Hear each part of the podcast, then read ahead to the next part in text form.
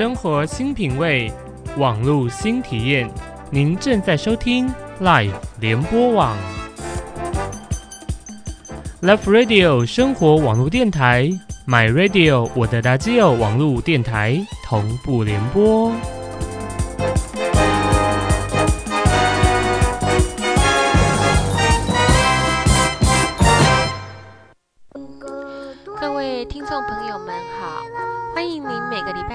晚上八点到九点收听由吴幼幼医师、洪仲清心理师、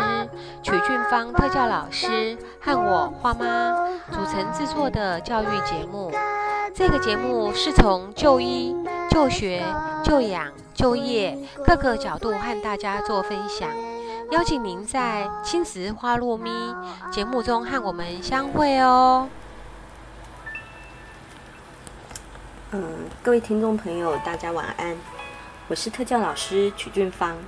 那呃，上一次在呃节目的结束之前呢，有跟大呃各位听众做了一个预告，就是我们今天的主题，想要跟大家分享有关我们的特殊孩子，呃，我们的宝贝他在入学在鉴定这一段时间，嗯，我们的作为家长或是作为他身边的专业人员或是他的朋友。我们可以怎么样帮助孩子顺利的完成这个入学的一个重要的评估过程？那今天邀请到的特别来宾还是呃，我们上一次东区特教资源中心的赖英红赖老师。赖老师，请你跟大家做一个问候。呃，各位听众朋友，主持人，你们好。对，今天很荣幸再度到节目中跟大家讨论有关于孩子的事情。嗯，那我想我呃今天会邀请到赖英红赖老师，一方面也是因为除了赖老师呃在嗯东区的专业服务之呃工作上面，他其实呃要巡回到各学前国中国小，甚至到高中职的一些阶段，那会看到我们孩子在学校适应的一些问题之外，那赖老师曾经也在东区的特教资源中心担任台北市。国中阶段的一个呃新生鉴定，就是呃学生鉴定工作的一个部分。那我相信，对于学生的一个入学评估上，赖老师也有很多的经验可以跟我们做一些分享。嗨，那嗯，大致先跟大家介绍一下，就是我们大概这个阶段会特别关注的有几个部分。第一个，也就是所谓的学前的鉴定，也就是所谓的优先入园。那一般的孩子，我们大概四岁的时候会进入的公立的幼稚园或是托儿所。但是如果我们的孩子有身心障碍的情形，或是发展迟缓方面的一些证明的话，那是可以提早到三岁的时候就可以申请这个呃学前的入学的部分。那再来，通常是就是我们学前阶段，不管孩子在早疗或是在一些呃学呃学前教育机构啦、公私立的幼稚园。毕业之后，那马上九月份要面临的就是要进入国小阶段就学。那甚至第三个部分就是我们国小孩子要毕业了，那接下来要进入国中。那这些不同的教育环境呢，通常在孩子入学之前，我们会做一个所谓的鉴定评估。那我想请赖老师帮我们稍微做一下，就是这个鉴定评估的整个简单的流程大概是什么？请你帮我们做一个介绍。OK，在鉴定评估上面，通常我们可以看得到，大概都会在很可能比较早一点，就是如果是比较是幼幼儿园的部分的话，大概可能十月份、十一月份，可能就已经陆陆续续会有所谓的简章或者甚至报名时间的开始。OK，那如果是国小，呃，进入国小的阶段，可能是接近三四月份的时候。那如果再次往呃，进到国中阶段升学，大概五六月份左右，大概这些时间点上面，就是都会做一些确认。对，那申请的方式，如果说是要进入所谓的幼儿园的话，可能是要先向各地区的园所去办理登记。对，那如果是进小学的话，它会有不同的分区，会有一些分区的负责学校。对，那进入国中的话，就是在。各个原来的国小里面，直接做一些鉴定上面的提报就可以了。哎，这边好像在呃台北市跟新北市市上有一些差异哈。那也许在各县市都会设有不同的方式，有的呢主要会以所谓的学区学校作为入学的申请鉴定申请的一个对单位哈。那我想这个有一个优点是说，我们爸爸妈妈们。就是你在帮孩子申请的过程，其实你就有一个机会去接触到这个学校的行政，嗯，好，就是诶，这个学校办理特教方面的，或是办理孩子入学方面的这个单位呢，他对孩子的态度怎么样？那其实是我们第一个很好的一个接触经验，嗯，好，那你也可以稍微了解这个学校有什么样的资源。那有的县市呢，或是像台北市，它除了可以跟学区的学校，或是你想要入学的那个学校去报名之外，那也如果像有一些逾期的超过时间的一个状况，你也可以到像譬如说呃西区的特教中心啦，或是南区的特教中心。对，台北市它有好几个不同的特教资源中心，尤其在一些建立安置的作为上面，那通常。在要进入所谓学前教育阶段的话，主要的负责单位是南区特教资源中心，它就是在目前台北市木栅地区的文山特殊教育学校里面。OK，那如果是要进入国小阶段的话，主要负责的单位是西区特教资源中心，那它目前在万华地区的双元国小。对，那如果是要进入国中地区的话，呃，国中阶段的话，那就是由东区特教资源中心来负责。那它的位置是在大安区的方和国中。对，那我个人比较熟悉的是呃新北市的状态哈。那新北市整个特教中心基本上都集中在秀山国小。不管是学前，综合的秀山国小，综合式的秀山国小，不管是学前或是国中小的鉴定安置负责的单位都在这里。那当然，如果还有其他县市的家长，您真的不清楚说孩子的鉴定入学申请要到哪个地方、哪一个窗口去办理的话，您不妨拨个电话到这个县市政府的教育局。好，我相信教育处啊，教育处，那我相信一定有专人可以跟各位做这样的一个说明跟服务。好，那。在申请的这个阶段，我想，呃，赖老师，您可以帮我们介简介一下，就是家长的部分。我作为一个家长，那我我大概要帮我的孩子做哪一些资料的一个准备？OK，那其实通常在教育鉴定上面，我们还是期待着一件事情，就是如果家长之前曾经有接受过一些相关的医疗措施的话，可以能够比较。清楚的将相关的资料，或者是甚至于是就医诊断的诊断证明这些文件资料可以备妥，因为有的时候这些早期的诊断证明或者是疗愈评估的资料，对于我们帮孩子在安决定他的安置状态或者决定他的服务内容。都有相当高的参考价值，所以这些东西如果家长能够先备妥的话，那在于整个教育鉴定的程序上面是会比较顺畅的。对，因为我我自己目前也是在学校里头，还是有持续担任就是呃心理评量教师的一个工作，就是呃评估人员的这个部分。那其实我我自己的经验就会觉得。嗯，如果孩子有譬如说，呃，身心障碍手册啦，或是所谓的医疗鉴定的一个诊断结果，好，那这个部分都很好。那当然有一些孩比较大的孩子，他还会有所谓的心理横件报告。那通常是医师可能转介给不同的专业人员，譬如说心理治疗师啦，或是其他的职能治疗师，或是其他的专业人员帮忙评估的一份资料。那这里面可能有孩子之前做过的一些，不管是智力的测验。或是其他的注意力的测验啦，或是其他诶动作能力方面的一些评估，那我相信这个资料其实对于评估人员来讲都很重要，因为有一些测验，第一个我我们不需要重复的去试做，好，那当然也不会有一些测验上的一个错误的一个情形，好，那第二个就是说，诶，专业人员的一些评估意见可以帮助我快速的，好，嗯，比较有效率的掌在这个短短时间内掌握孩子的能力。那其实我最喜欢的是，嗯，我们现在的早疗真的做的非常好。其实早疗整合的评估非常的详细，详细。对，尤其像现在早疗的孩子，他都会有一个联合评估的一个报告资料。那其实是整合了各专业人员对这个孩子的意见。那其实这个东西对我们在研判或是评估孩子的能力，或是有什么强弱处的部分，我觉得其实都是很重要的参考。那今天如果家长您可能在一时之间，尤其在报名的时候取没有办法取得，其实我想我想您还是可以提出这样的申请，只是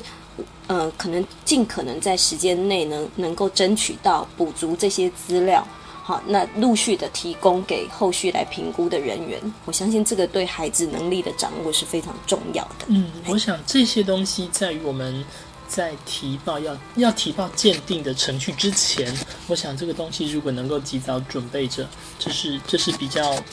比较方便的一个让让大家都方便的程序。那当然还有就是可能呃，妈妈可能会还就是家长会需要去知道说。到底我们在整个程序里面，我们可能会接触到的一些人员啦，哦，你说，比方说，可能会有会需要心理准备，说我们不是报了名就算了，还会有其他的新聘人员来跟您做一些访谈，或者是可能还要帮孩子做一些简单的测验等等。那当然，这些程序不见得，呃，可能在小呃幼稚园小时候可能。就不见得会到家里面去施测，也许在他就学的环境，哦，也许是在那些新聘人员服务的地区。OK，那当然也有一些部分可能会需要电话跟家长花一些时间讨论一下他们想知道的状态，或者是甚至于可能如果时间都约不好的话，说不定还会到家里拜访，甚至于做一些简单的家庭观察，或者是一些测验的情形等等。我想这些可能都是会先提醒家长，就是。进入鉴定的程序，这些可能都会有这样子的事情产生，然后请家长不要不要介意这样。是，嗯，我我自己也也有这样的一个提醒，就是说，因为其实在这个阶段，通常对学校的这些同时要兼任学校的教学工作，然后又要同时协助。呃，评估孩子的这一批新品老师来讲，有时候手头上的个案都不是一个到两个，好，那所以其实有时候家长会很着急，说，哎，为什么我已经送鉴定这么久了，那我的我的孩子的评估老师怎么都还没跟我联系？如果您真的很担心，当然你可以跟学校做一个联系讨论去。了解一下状况跟进度，怎么怎么会还没轮到我？对对对，那有时候其实真的是因为老师手头上个案太多了，所以他可能在排程序上呢，可能还没有没有跟您做这样的联系。不过我想，呃，家长都可以跟学校或是跟这些鉴定的单位做一个密切的呃持续的一个追踪，好。其实其实是有必要的，因为我觉得，呃，当家长确定已经把程序提报出去之后，可能还是那时间稍微久了，还是要请家长再再跟学校或者是跟您的联系当初报名的单位再做一次确认，因为呃，我们也曾经遇过，就是曾经有一些很不幸，有一些行政疏失，害的害的那个呃孩子的鉴定程序差一点点就来不及，好险。好险，事后有发现，然后紧急补正了这项程序，才没有造成孩子一些相关就学权益或者是安置权益上的受损。对，不过我想，如果说呃，如果能够维持一个良好的双向互动的情形，应该是在鉴定程序里面最好的一个状态。嗯哼，对。我想，当然这个部分，尤其如果今天呃，您跟学校联系之后，或是跟新品人员联系之后，我觉得。会建议啦，就是说家长都可以主动要求对方留下一个联络的电话，啊、对好，或是诶，对方到底他的全名是什么？好，因为我自己以前在特教中心工作的时候，我们就会遇到一个状况是，家长打电话来告诉我们说，诶，我的我的鉴定老师姓陈。是 陈老师好多，对对，非常多的陈老师或是姓林啊，那这样老师非常多。那你可以要求对方留下他的全名，然后他的一个，譬如说他的服务单位跟他的联络电话。那这样子，如果你有什么样的疑虑，哈，或是说你有什么样新的一个资料要提供给他，你都可以跟他变成是一个主动联系的一个关系。嗯，哎，那我我想这样子会比较有助于，甚至降低我们自己在这个过程的一个焦虑。对，是是。那嗯，我想接除了当然就是从申请的程序，那尤其像各县市最近的时间都其实感觉上都提早了，甚至在有有的县市已十二月底就已经截止这个申请的事项。没错，那其实有时候会有一些超过这个时间，我们才得到这个讯息。我想没有关系，其实大家还是尽可能就是因为当我们知道孩子有状况，那提早鉴定的目的就是为了后面来。迎接我们孩子的这些学校或是园所，他能够做好一些准备，嗯，所以学校基本上应该不会拒绝这样的一个状况哈。那我会比较建议，就是如果你你在去跟学校提出申请的时候，发现已经有超过时间这样的一个状况，那学校有困难，那没有关系，你就直接跟负责的特教中心啦，或是跟教育局提出申请。请他们来协助处理这样的一个状况，其实是不需要让在学校端那边跟他争执或者是怎么样，因为有的时候他们可能也不晓得，或者他们的弹性跟权限是不在手里的，对，可能就万一时程超过，那没关系。我想每一个县市政府应该都有他们紧急处理的程序，那当然也许没有办法完全的跟。就是在配合时程上面，有的时候作业的时程是真的差太多，不能完全的符合当初的要求或期待了。对，可是呃，及早能够让我们的行政单位了解孩子有特殊的需要，那我们在补正程序上面或者在后续提供协助上面，就有更多的时间可以去帮孩子做设计啦，做服务的安排。是是，对。所以千万不要以为时间过了就就算了，这拜托拜托。所以我想这个部分当然也要提醒各位家长，还或是说呃协助，就是呃您是手上有这样的孩子的专业人员，特别要提醒的另外一个部分就是说，因为目前就是各县市的资源还是以服务就是本县市的。的居民，哈，就是涉及在本县市的居民为主。嗯，那当然，像我们很多孩子，他可能学前早疗资源不够，他会去跨县市。譬如说，我们像新北市很多孩子，他在学前他是跑到台北市的一些早疗单位。好，或是去医医疗院所接受这个服务，可是他基基本上进到幼稚园或是入国小、国中的时候，他还是要回到原县市。所以当然，很多家长可能会疏忽掉这一点，以为是哎，我本来在这个这个幼稚园，我可能国小就继续往后面念。可是其实，呃，在接收您的申请的时候，学校或是这些受理的单位，他都会去评。了解到说，哎，你的你的户籍位置在哪里？对，大部分都是照户籍走的。对对对，那当然除了户籍的部分之外呢，因为有一些像现在有很多所谓的新住民，或是呃外县市以就是来这边新北市工作，或是来台北市工作这样的一个情形，那您可能也要提出一些租任的一些证明文件。让就是让受理的学校可以确认说，哎，你实际上有这样的一个居住事实。好，那我想这个部分其实对受理的单位是还蛮重要的。嗯，好，那我想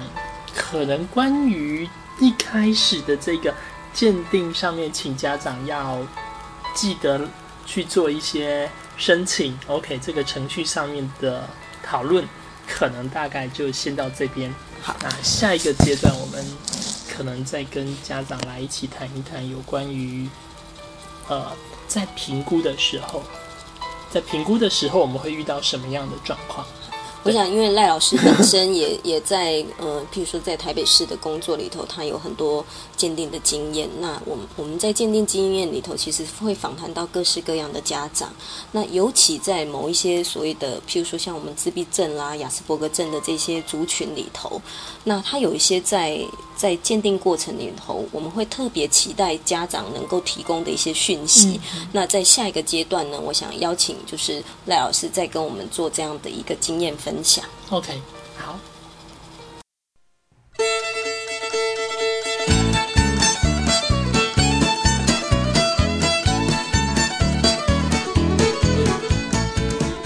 轻松听音乐，快乐过生活。您正在收听 Life 联播网，Life Radio 生活网络电台，My Radio 我的大基友网络电台同步联播。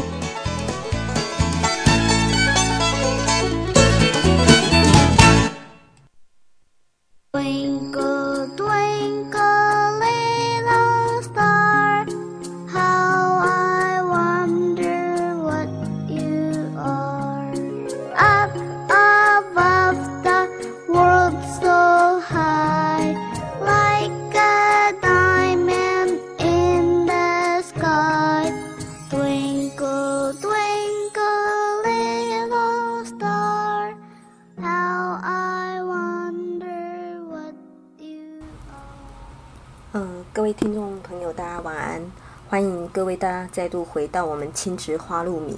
那跟我们一起来分享，跟我们一起来了解孩子在入学的过程，这个鉴定评估的过程，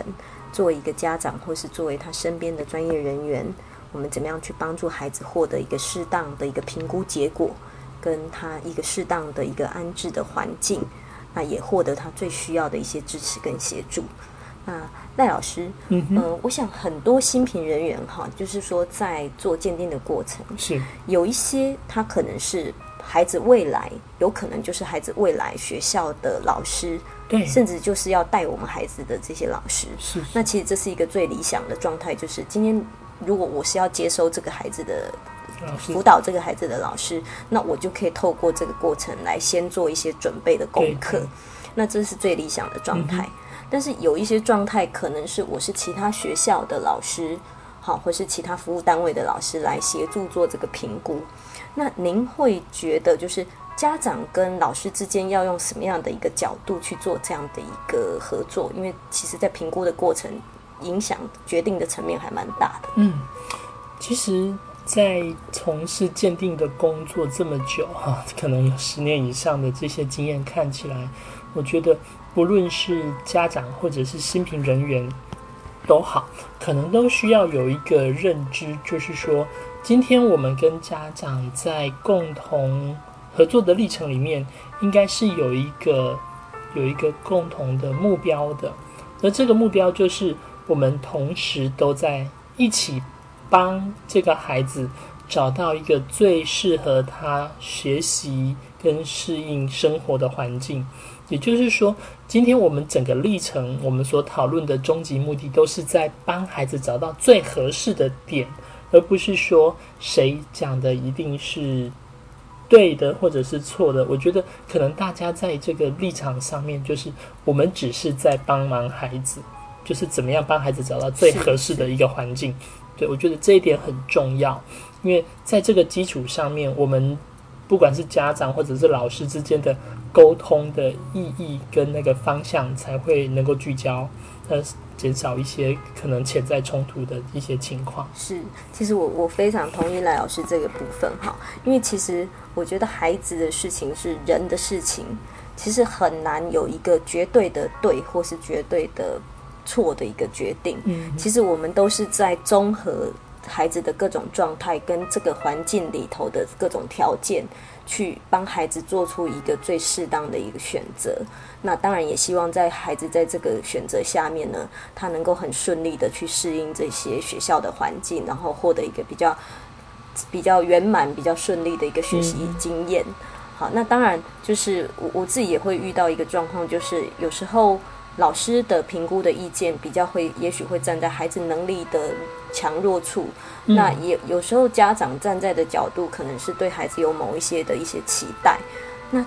可能在经验上的不同，或是说在理念上、想法上的不同，大家会有一些对孩子的安置上决定的想法。好，就是说，哎，到底要念什么样的班班级啦，或是说要接受什么样的特殊教育的状况？哎，每个人的考量其实点是不太一样的。是不一样的。哎，但是其实我觉得这个都不应该是成为彼此冲突，因为反而反而应该是大家去沟通，我的考量点是什么？那有没有办法去解决我担心的部分？好，那我觉得大大家其实都是站在怎么样去帮助我们的孩子的这个立场上，这个是非常重要的。嗯哼，好，那接下来我想要请老赖老师，就是以您在新平的这个经验里头，或是办理鉴定工作的经验里头，你觉得，嗯、我们家长可以做一些什么样的准备来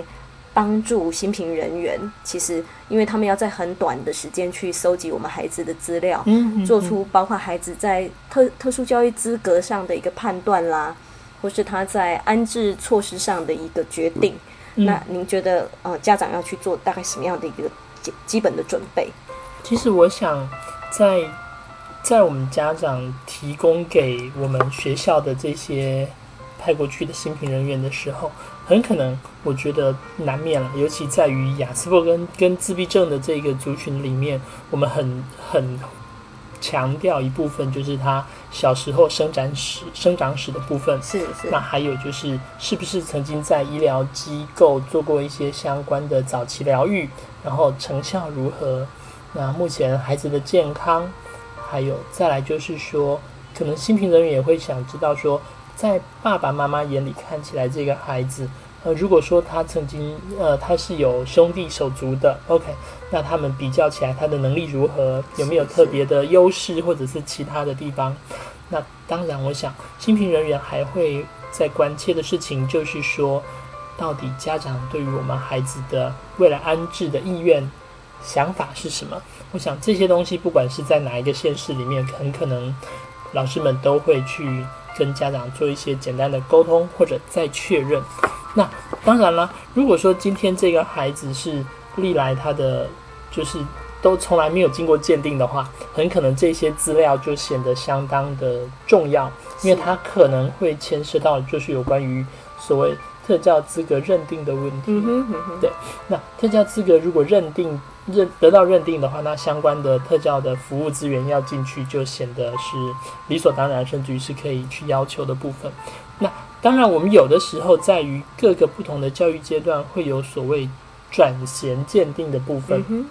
那这些孩子很可能是特教资格不见得有问题，但是在转换了下一个阶段环境的时候，相关的服务措施是不是要有所调整等等？那这些东西可能要请家长要转准备的内容会有所不一样。嗯哼，对，很很可能一开始，比方大家都关切的就是孩子的学习学习能力到底如何。嗯，那么在目前的教育阶段里面，目前的教育环境里面所提供的服务是什么？针对学习上面的。嗯哼，那针对我们雅斯伯格跟高功能自闭症或自闭症的族群里面，大家可能还会强调的部分，就是说这个孩子在一般的人际适应上面的功能如何，还有孩子有没有一些情绪行为的问题嗯会造成困扰。对，那这些困扰跟这些能力，到底目前有没有什么有效的学习模式在继续？是还是说曾经试过哪些方法证明是无效的？请下一个阶段的老师不要再使用这些方式。对，我想这些部分都是家长可以事先先有个底的，当然也可以跟目前教育阶段的老师做一些讨论之后汇整起来。那当然了，如果说这些目前的教育阶段的老师都已经帮您做好的整理，那嗯直接提供给新评人员，我想这个东西都是很好可以参考的资料。是是是嗯，我我想在这个部分哈，其实我想要稍微分享一下，就是有关生长发展史的部分。其实我们遇到一个比较有趣的现象，就是如果是学前的孩子，那一般来讲，家长就是孩子刚刚经历这个成长的过程，当然在处理他的医疗啦，或是说孩子才刚刚经过这样的成长阶段，所以他的记忆都还蛮完记忆整的。犹新，对，对，那当我们在谈的时候，家长都可以讲得非常的详细。那但是我们比较常遇到的一个状况就是，诶，有一些疑似的或是不确定的孩子，如果是比较在尤其国小升国中的时候被发现的时候，家长常常会给我们一个一个回答，就是啊，忘记了，不太记得他小时候那个讲话的时候怎么样。动作发展的状况怎么样，或是他幼稚园有没有什么特别的一个情有？的时候还是因为那个他的孩子发展那个阶段，也许正好不是家长亲身带大的，对对对他们还真的没办法知道。对，所以像这个部分，我我我会比较期待是说，如果今天家长我们已经很确定自己要帮孩子提出这样的一个鉴定申请的时候，如果你觉得你的资料还不是很明确，我我觉得自己可能要花一点时间去静下心来，不管是像我觉得现在很棒的是，很多家长你会有一些部落格，甚至有的家长会做非常详细的一些成长孩子的成长记录，嗯你去回溯一下这样的资料，然后去稍微做一点整理。甚至如果说孩子不是你亲自带大，也许是爷爷奶奶啦，嗯或是保姆啦，那你可以去跟他们做一点，再去了解孩子，也许等于是帮孩子去追溯过去那一块我们失去的一个一片拼图。记忆啊，对对对，那我想这个东西对，尤其在佐证一些呃，不管是情绪困扰的孩子，或是像自闭症这一类族群的孩子来讲，这个早期发展的状况，其实对老师在研判上其实是蛮重要的一个讯息。是嘿，那其实再来就是有关早期疗愈的部分。好，那因为我们有些孩子，尤其是学前要升国小这个阶段，有少数特别的家长，他会提出希望孩子做所谓的暂缓入学，就是延缓一年去进入小学这样的一个申请。是那其实原则上，当然呃，大家都比较希望说孩子就按照正常的生理年龄跟着去顺顺地上对，顺顺的上学。但是呢，如果今天我我们的孩子被发现的比较晚，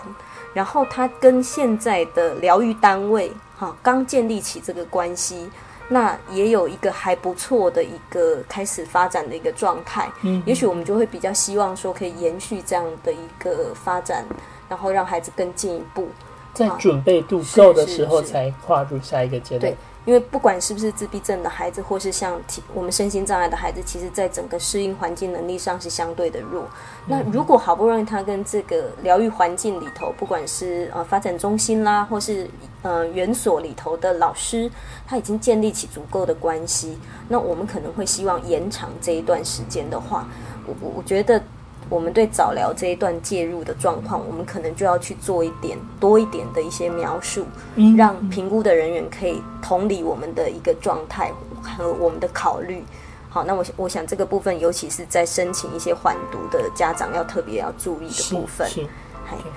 那嗯、呃赖老师要不要稍微跟我们分享一下，就是孩子基本的身心健康状况，比如说视听力啊，对于你们在就是呃一个新品老师在判断孩子上会不会有什么重要的影响？嗯，你说基本生理状况的部分，对，通常，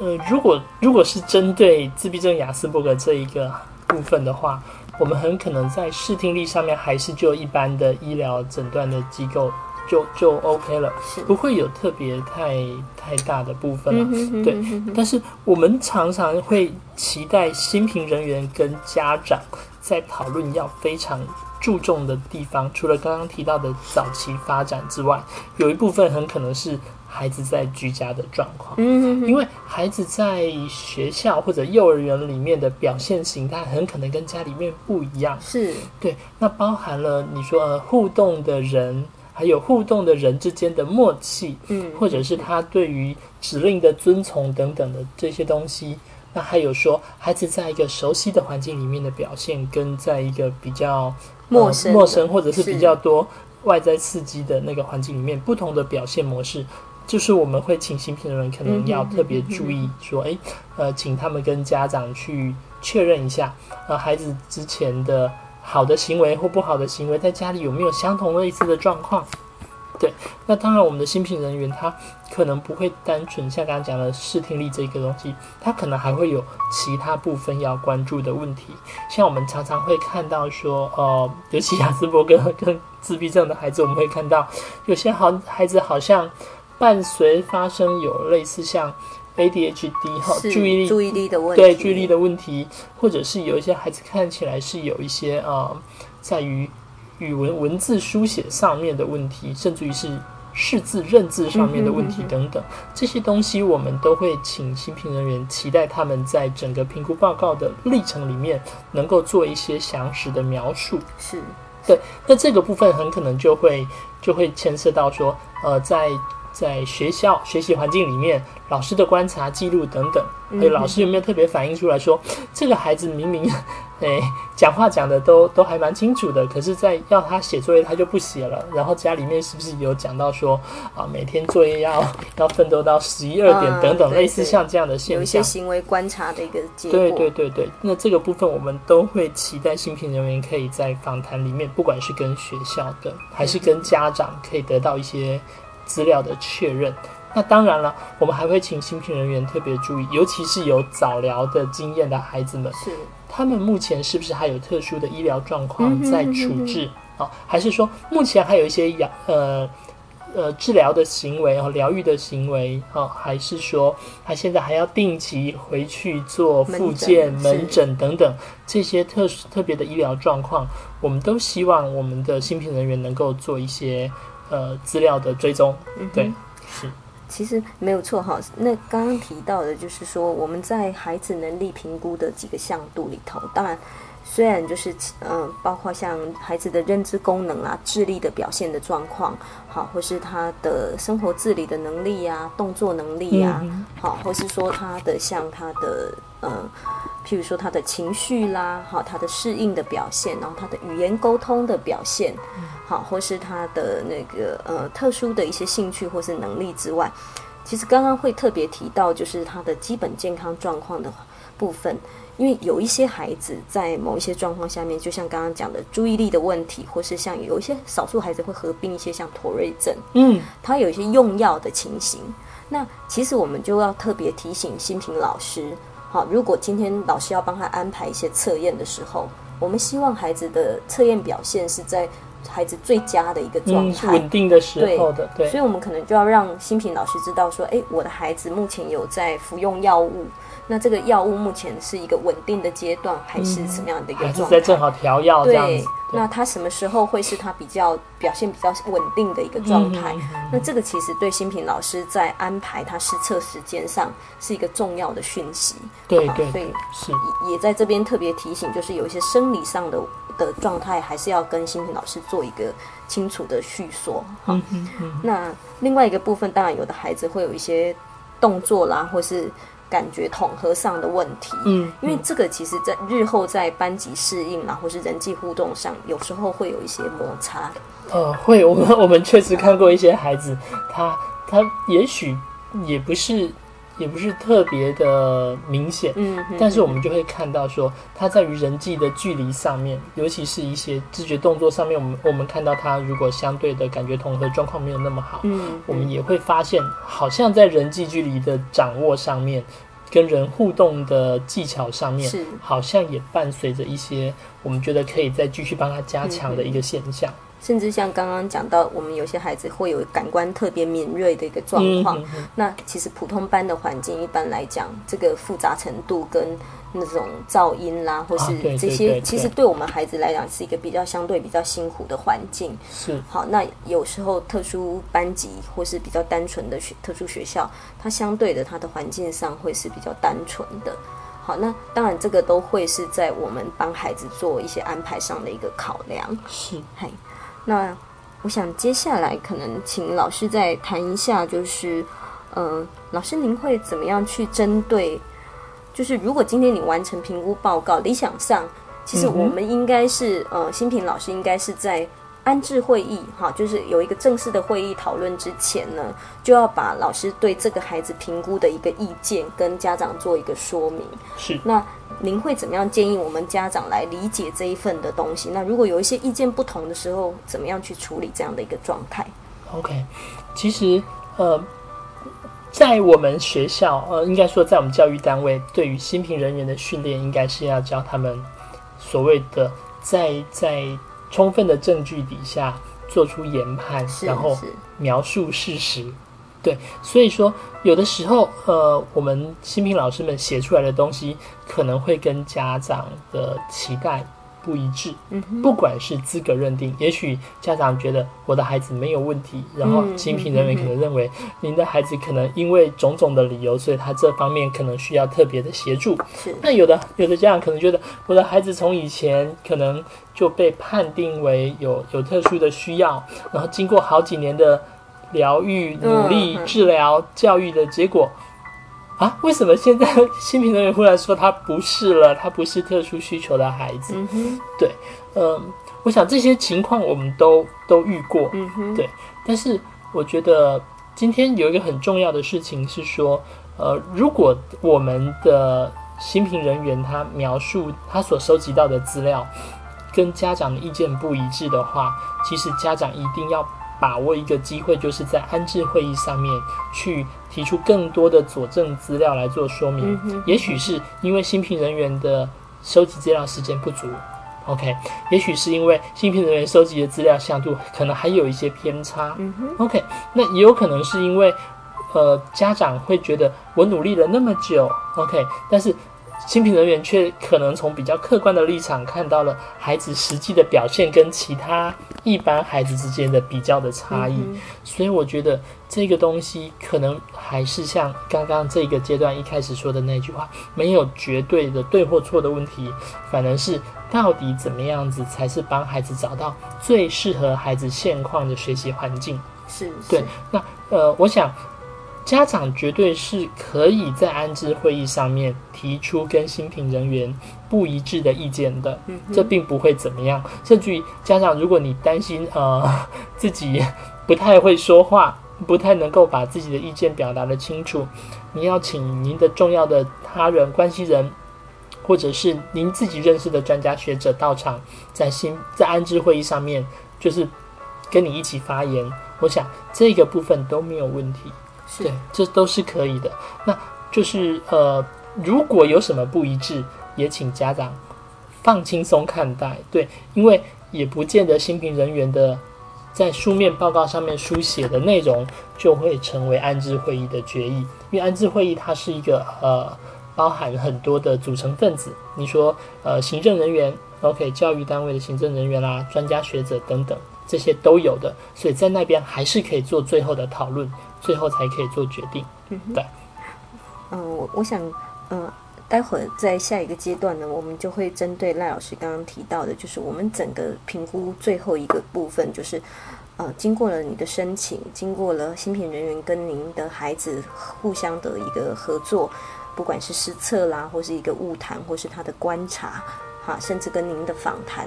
好，这些这些资料收集的一个程序，那我们会进到一个所谓的安置会议的程序，透过一群人共同来讨论这个孩子最适当的一个安排。好，那待会下一个阶段我们会比较详细的来讨论一下，在这个会议上，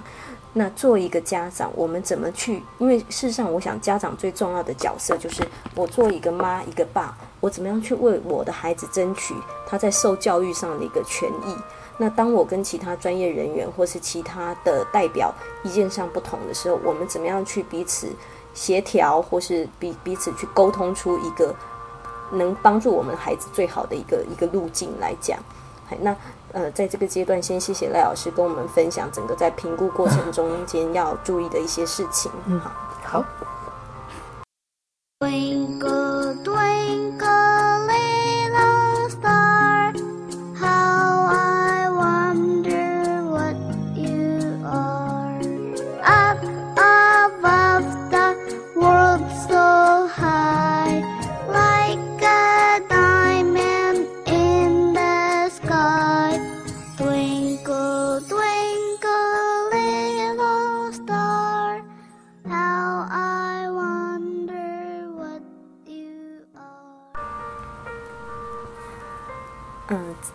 各位朋友，欢迎大家回到啊亲子花露米。那今天我们跟大家分享的是特殊学生的入学鉴定的一个呃注意事项。好，那接下来我想，嗯，首先要跟大家介绍，呃，在最后这个阶段呢，我们要跟大家分享的是说，呃，当我们的孩子进到最后所谓的鉴定安置会议的一个程序的时候，那家长怎么样去准备参与这样的一个会议？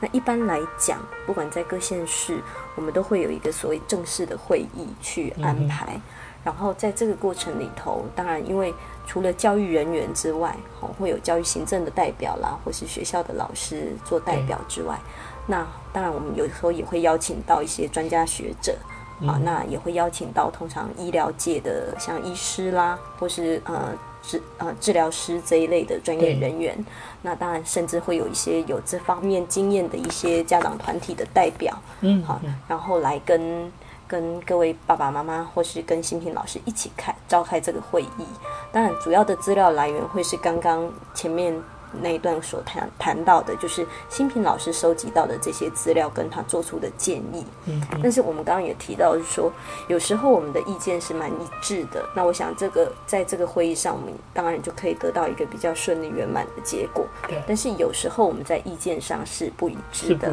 好，那我们接下来这一段呢，就会谈谈看，在这个部分家长怎么样去做一些考量跟沟通。好，那首先大家也跟各位做一个介绍，就是。通常在这样的一个会议里头，我们的程序一般来讲都会在事前透过学校或是新品老师来通知家长开会的日期啦、时间。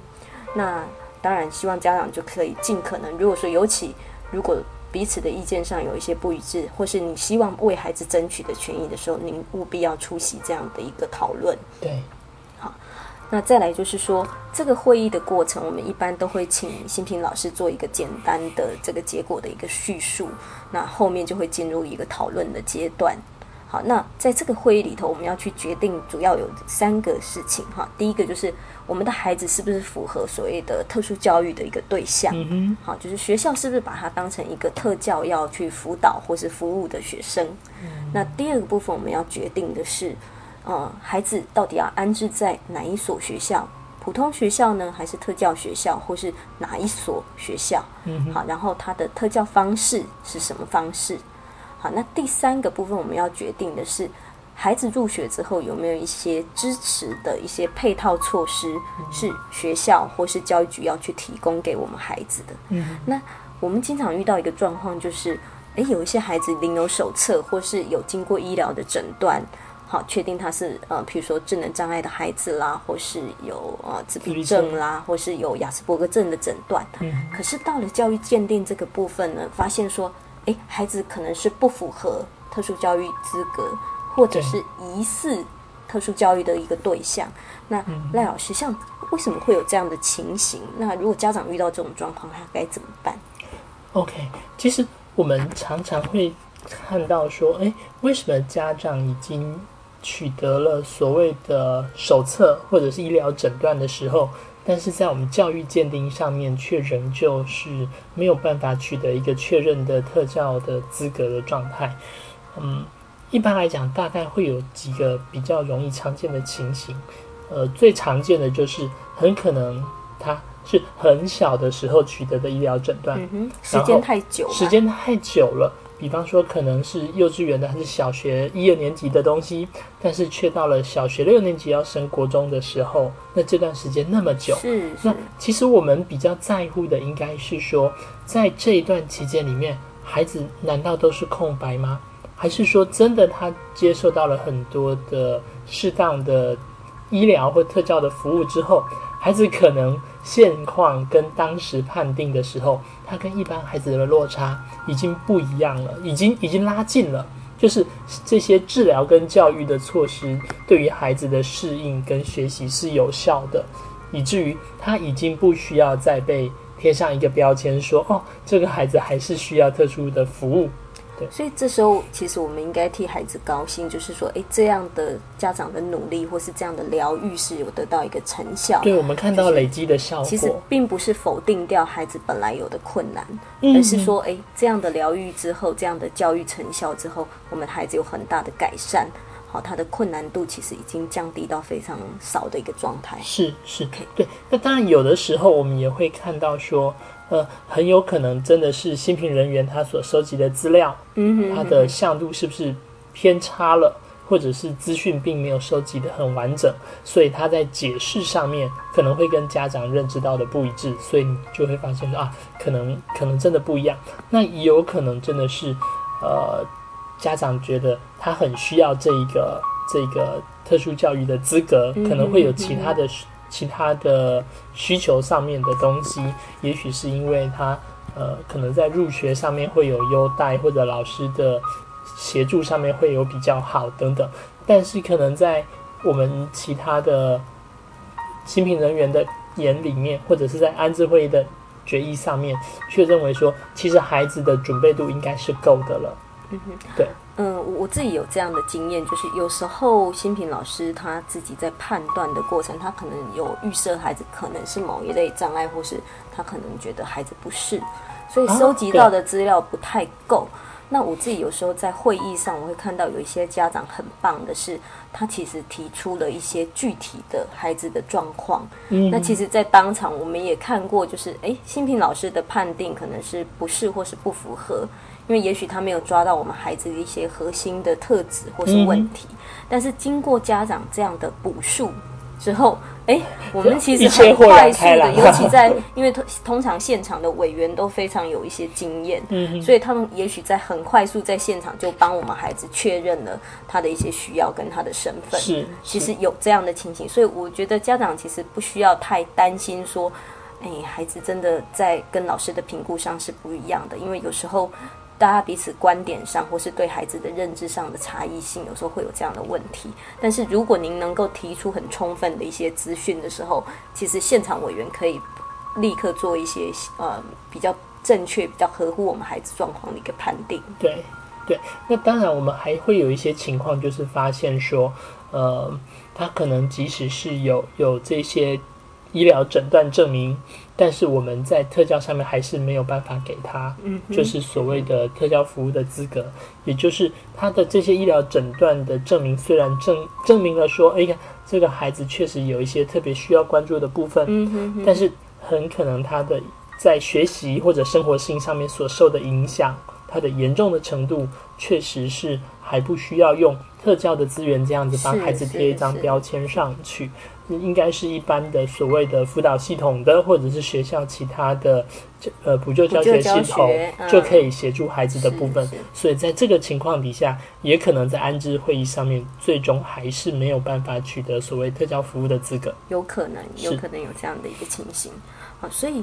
呃，在特教资格认定上，其实有时候真的会出现那种有手册或是有诊断的孩子，但是他不见得相同应对到，就是他等于是一个特教的对象。是 对，其实这当然这个部分跟两两条线，对，呃，这跟嗯、呃我们呃心智的一个身心障碍鉴定，所谓 ICF 的鉴定，他的想法其实是有一些精神上蛮一致的地方了。嗯哼就是我们还是以孩子的需求为出发点来看。那除了就是说资格认定上之外呢，赖老师就是我们其实家长会很关心的是，帮我的孩子选择到一个资源充分或是环境比较友善的，嗯或是呃有好的师资在里头的学校，那。家长要怎么样去做这样的一个争取？那到底呃县市的建辅会或是教育局，他们会怎么样去思考孩子的安置？我想先先从我们一般现实可能会有的安置形态谈起好了。一般来说，大部分目前在特教上面安置可能会有所谓的特殊教育的学特殊学校，嗯哼，然后或者是普通学校里面的特教班，是或者是普通学校的普通班接受资源班的服务等等。嗯哼哼 OK，那特殊教育学校的话，那应该是程度比较重的孩子，他也许自理能力上面都比较不好的时候，那可能会按照各县市的部分去直接安置到那个县市的特殊学校，比方新北市可能就是林口启智学校，那在台北市上面它就有两所，哦哦，两所大概是台北启智或者是南南区的就是文山特殊教育学校。那在在于台北市的安置上面来讲，通常还是以居住地。嗯哼，OK，你实际上居住哪里，离哪一所学校比较近？那如果你确实需要进到特殊教育学校，你就去那边哦。比方说，呃，可能是大安区、中正区的孩子，可能就会往文山去。那如果你是呃中山区、北投区、士林区，那可能安置的部分就首选是在那个台北启智学校。那那如果今天是所谓的普通学校的特教班的话，那这些孩子他所需要的协助的形态可能是呃比较需要更多一点的支持。OK，他可能会有比较多的所谓适应性、功能性的这些学习的内容。那这群孩子在安置上面就会有一点是属于大学区的概念。嗯哼，它跟一般一般的普通教育的学区又不一样，因为目前它也并不是所有的学校都有特教班。啊对，所以您的意思是说，呃，像学前来讲哈，它并不是每就是呃不是按照所谓的学区入学，因为它毕竟目前还不是所谓的国民教育。那国中、国小的话呢，它通常是以呃学区为概念，就是是如果今天我的孩子不是要进入所谓的集中式的特教班。或者是说到所谓的特殊学校，那我基本上孩子如果是在普通班的话，就是进到他学区所在的那个学校。是嗨，那嗯，刚刚赖老师提到的那个呃特教资源来讲，其实有一个状况是，因为台北市是一个资资源上比较充分完整的一个情形。嗯那但是在其他县市来讲，包括像新北市，我们有一些学校是并不是每一个学校都设有特教班。好，所以就会用所谓的大学区，譬如说，哎，整个瑞芳地区可能只有一两所国小或是国中本身有资源班或是特教班，嗯那我们就会以整个瑞芳区来做一个考量。是好，那当然有一些学校本身是没有所谓的资源班或是特教老师，呃设设在这个学校的，那他可能就是用所谓的巡回辅导老师。是，那在学前我们也蛮常看到这样的现象，就是一般的孩子会进入所谓的呃融合班。其实就是，其实其实，在我们国教阶段，我们讲的叫做普通班，那他们讲的是融合班，就是跟一般孩子一起。那可能呃，教育局就是提供巡回辅导老师到融合班去跟那边普通的老师去做一些合作教学。对。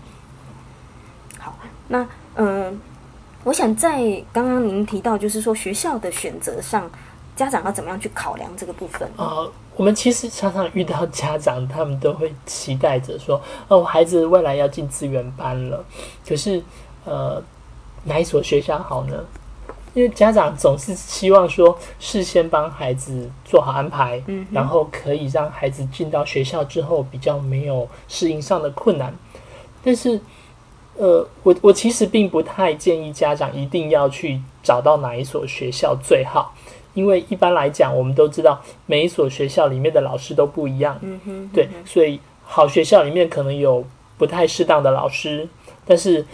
风评不太好的学校里面，却也不见得就没有对于孩子很关心的老师。所以选学校不如选老师，但是老师你又在抽签之前是没有办法做决定，嗯哼，所以其实有的时候家长真的很想去找学校，却往往徒劳无功。因为你真的不晓得，呃，轮到谁当导师，甚至在抽签的程序上面没有办法。如果硬要讲说你要找什么样子的话，我真的建议家长，您不妨去接触那些学校的特教团队。我们以特教团队来来当孩子的背后支援的体系的选择，我觉得这也许是可以的。那当然前提是家长必须你要有办法去所谓的跨学区。对你有这些能力的时候，我们才讨论，不然我真的是觉得没有必要。因为到现在，呃，所有的教育行政的人员，他们越来越愿意把特教的资源放进去，他们会越来越去注重说，在一般学校的师资的特教的职能，还有特教老师在于每个学校里面的比例会越来越增加，然后在分布会越来越普遍等等。对，所以真的不需要那么挑。我我想，另外还要考量一个因素，就是像我们很多的服务，通常在教育局，他会他会认定是，呃，学区以外的学校，他基本上可能就不提供了。哦，比如说交通的一个协助。对。好，那如果我们孩子他还还有困难，就是他没有办法自己去做上下学。好，那我的交通服务事实上只提供给我学区内的孩子。那如果家长你要花很大的成本，尤其像我们的孩子有时候在早上上学啦都有困难的一个情形，那如果在这个部分，我觉得考量学区内的学校其实反而是一个重点。好，其实学区内的学校所有的资源都比较能进得去。对，所以事实上，我想即使有这样的一个鉴定安置的过程哈，那我我个人会觉得说，其实我们的教育鉴定的结果。其实都在帮忙学校跟帮忙家长去针对这个孩子的一个需要做准备。那其实学校没有特别需要挑选的，而是说我们后续的整个服务。那我想鉴定就是一个开始。那后续我们怎么样去跟学校做一个合作来？发现孩子的一些需要，来提供满足他的需要，这个会是更重要的事情。这才是重点。是。那我想今天的呃节目跟大家做这样的一个分享，也谢谢各位今天晚上的收听，也谢谢赖老师。谢谢。各位听众朋友们好，欢迎您每个礼拜三晚上八点到九点收听由吴悠悠医师。洪仲清心理师、曲俊芳特教老师和我花妈组成制作的教育节目。这个节目是从就医、就学、就养、就业各个角度和大家做分享，邀请您在青石花落咪节目中和我们相会哦。